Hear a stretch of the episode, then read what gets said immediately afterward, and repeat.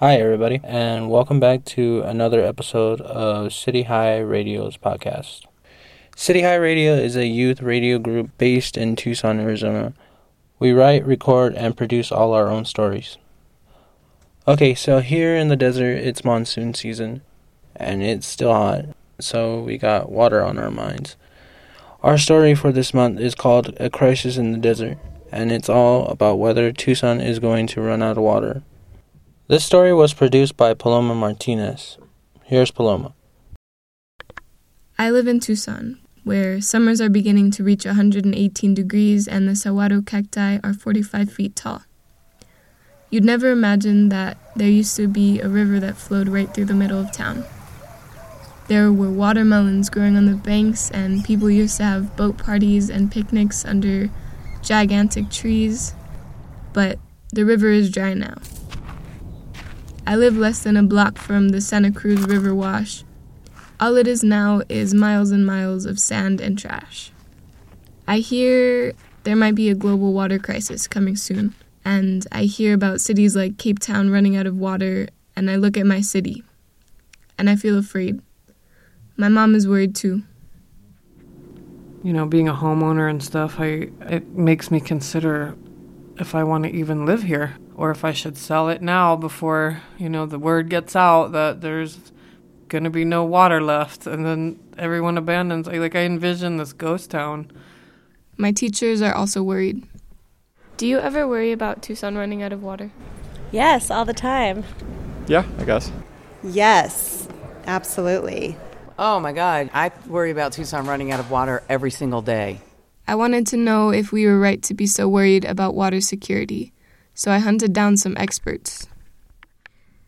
My name is Sharon Megdal. I'm director of the Water Resources Research Center at the University of Arizona, and I do not see Tucson running out of water in the near future. Her answer surprised me, and then I asked a cultural ecologist. Uh, my name is Joaquin, Joaquin Murrieta Saldivar. Do we have a water crisis? Not really. Just to be sure, I asked a superintendent at Tucson Water. I'm James McAdam. Can you see Tucson running out of water for any reason in the near future? No. It doesn't keep you up at night ever? No, no, it really doesn't. Okay, so if there's no crisis, why is our river dry? I think the simplest reason why it stopped flowing is that too much water was pumped out of the ground. And so rivers are connected to the ground below it. They explained to me that Tucson is built on a giant aquifer, which is like a big underground reservoir of water. We dug wells and pumped up the water, and as the population grew, they had to dig deeper and deeper. But if you start pumping that groundwater and you pump it a lot, then that tends to take the water from under the river, and the river doesn't flow anymore. Okay, so I get why the river's not running, but why aren't they worried about running out of water?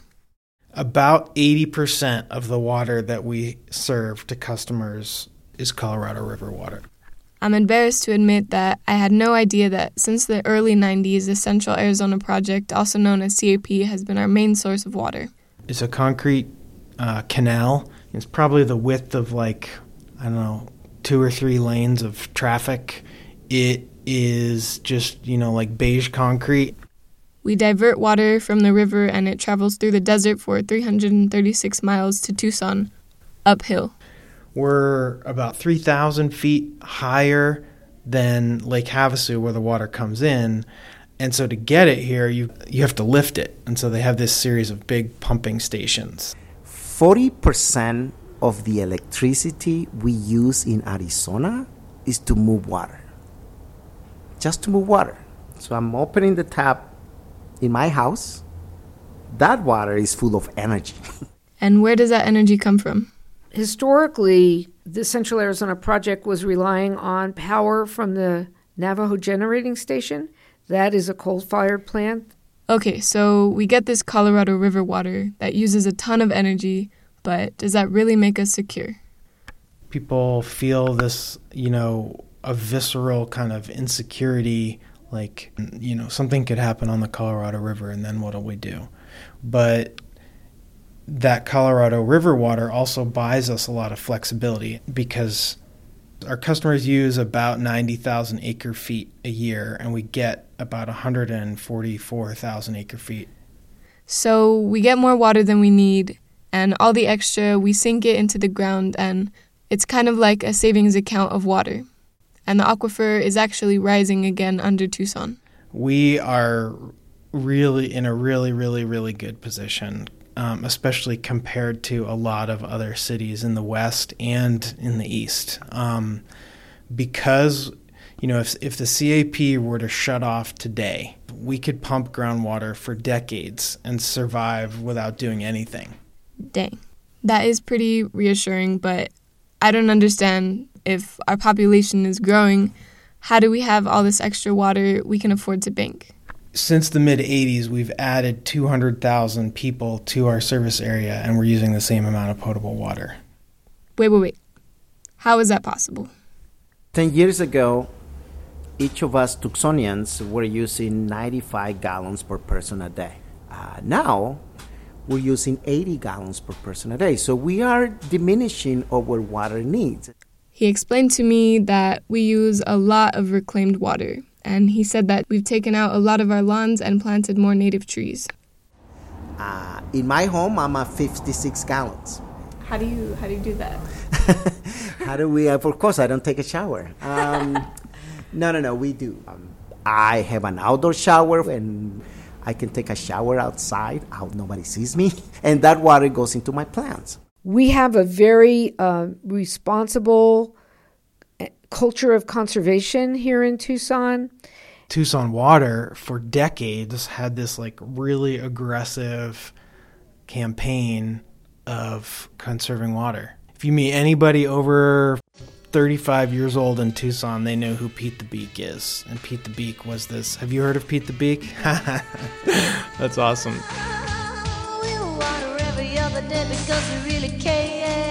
You know, there's old videos.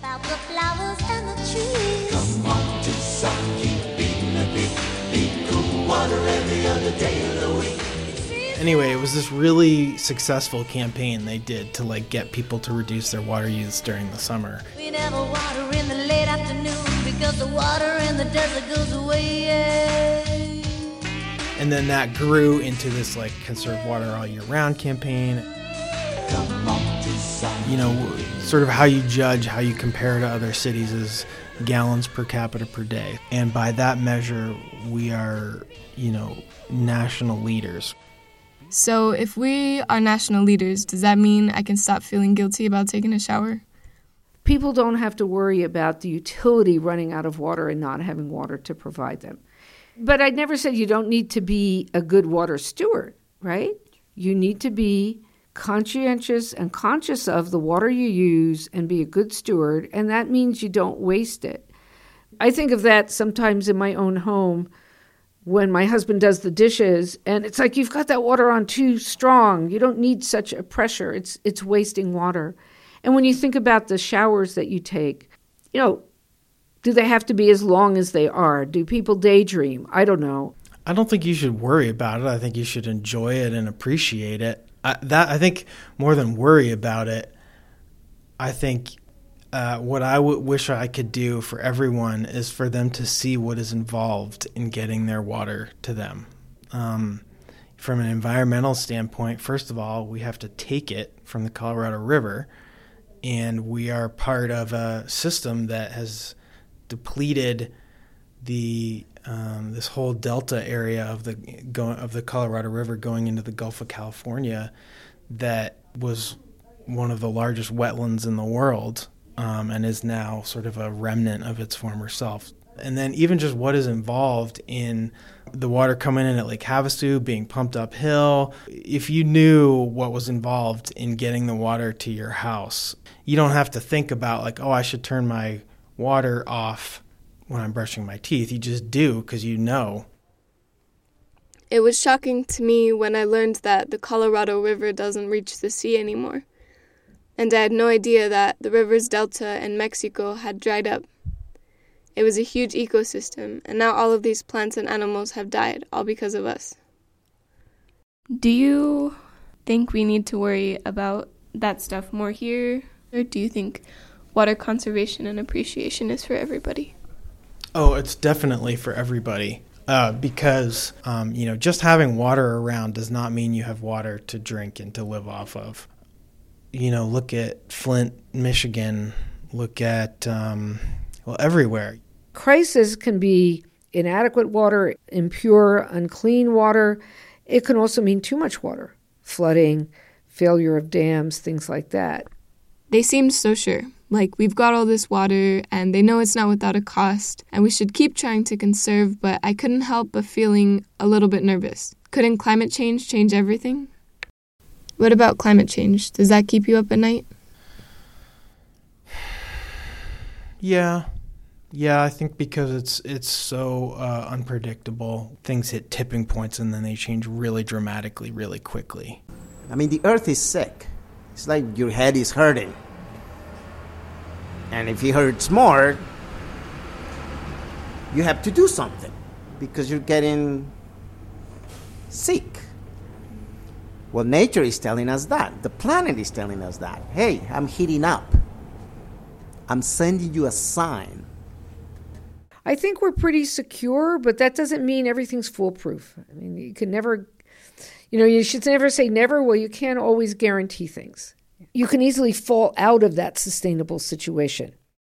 Um, did scientists 50 years ago worry about water, and is that why we are okay today? Is it our worry about the water now that is going to make us okay for the future? Yes, and yes. If if we all used the same amount of water now per person that we did in the 80s, we wouldn't be banking any water. And if we want to stay here, uh, yes, we are going to need to continue to plan and invest and spend money now on things that won't yield results for decades. He brought up a point I hadn't thought about.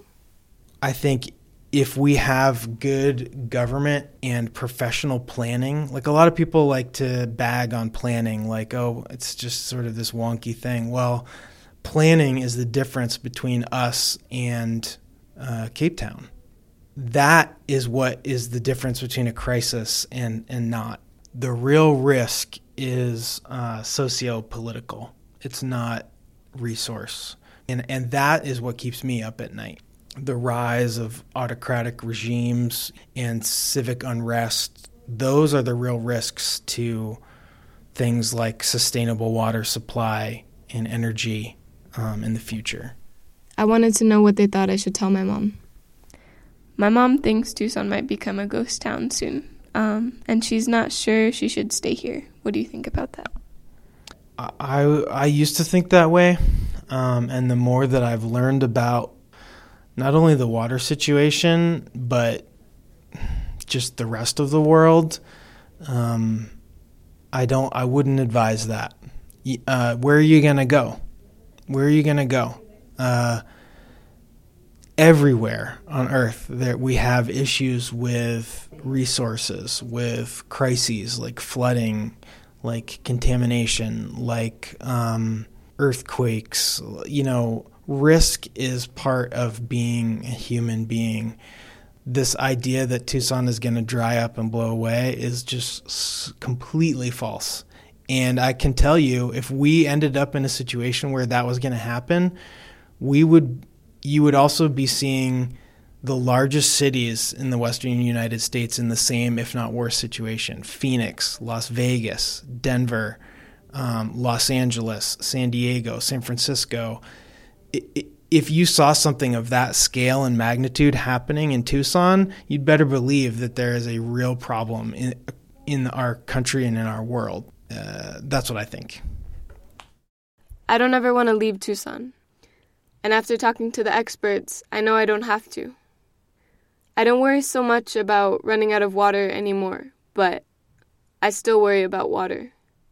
Maybe even more than ever. What I know now is that my water security comes at a price. Each drop of water that comes out of my tap is one less drop that exists in the river, and each drop comes with its own carbon footprint. The Colorado River Delta in Mexico was once the largest desert estuary in North America, but now it's just sad and dry. Animals that rely on its unique ecosystem are going extinct, And that makes me feel even worse than I did when I was only worrying about my city. But I also feel hopeful. We're using way less water than we used to, and we can keep getting better. Watershed Management Group has a plan to help the Santa Cruz River flow again in the next 50 years. And all I can think of is how sweet it would be to walk that block from my house and sit next to the flowing river, listening to birds and eating watermelon under the shade of the cottonwood trees. I'll be an old lady by then, but maybe one of my grandchildren will take me out for a boat ride.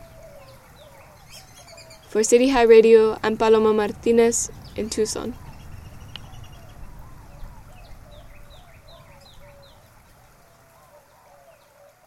That was A Crisis in the Desert by Paloma Martinez, and you've been listening to City High Radio.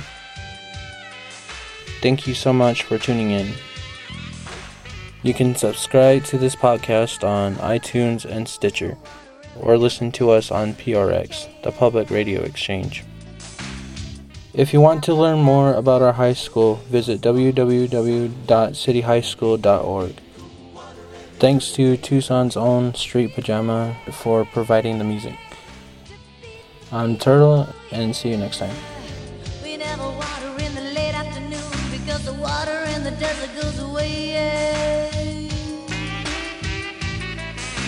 Way too soon. Come on, Tucson, keep getting a bit, bit food water every other day of the week. It's easy to beat the peak, oh yeah. Beat the peak. Never water between 4 and 8 p.m. and only every other day.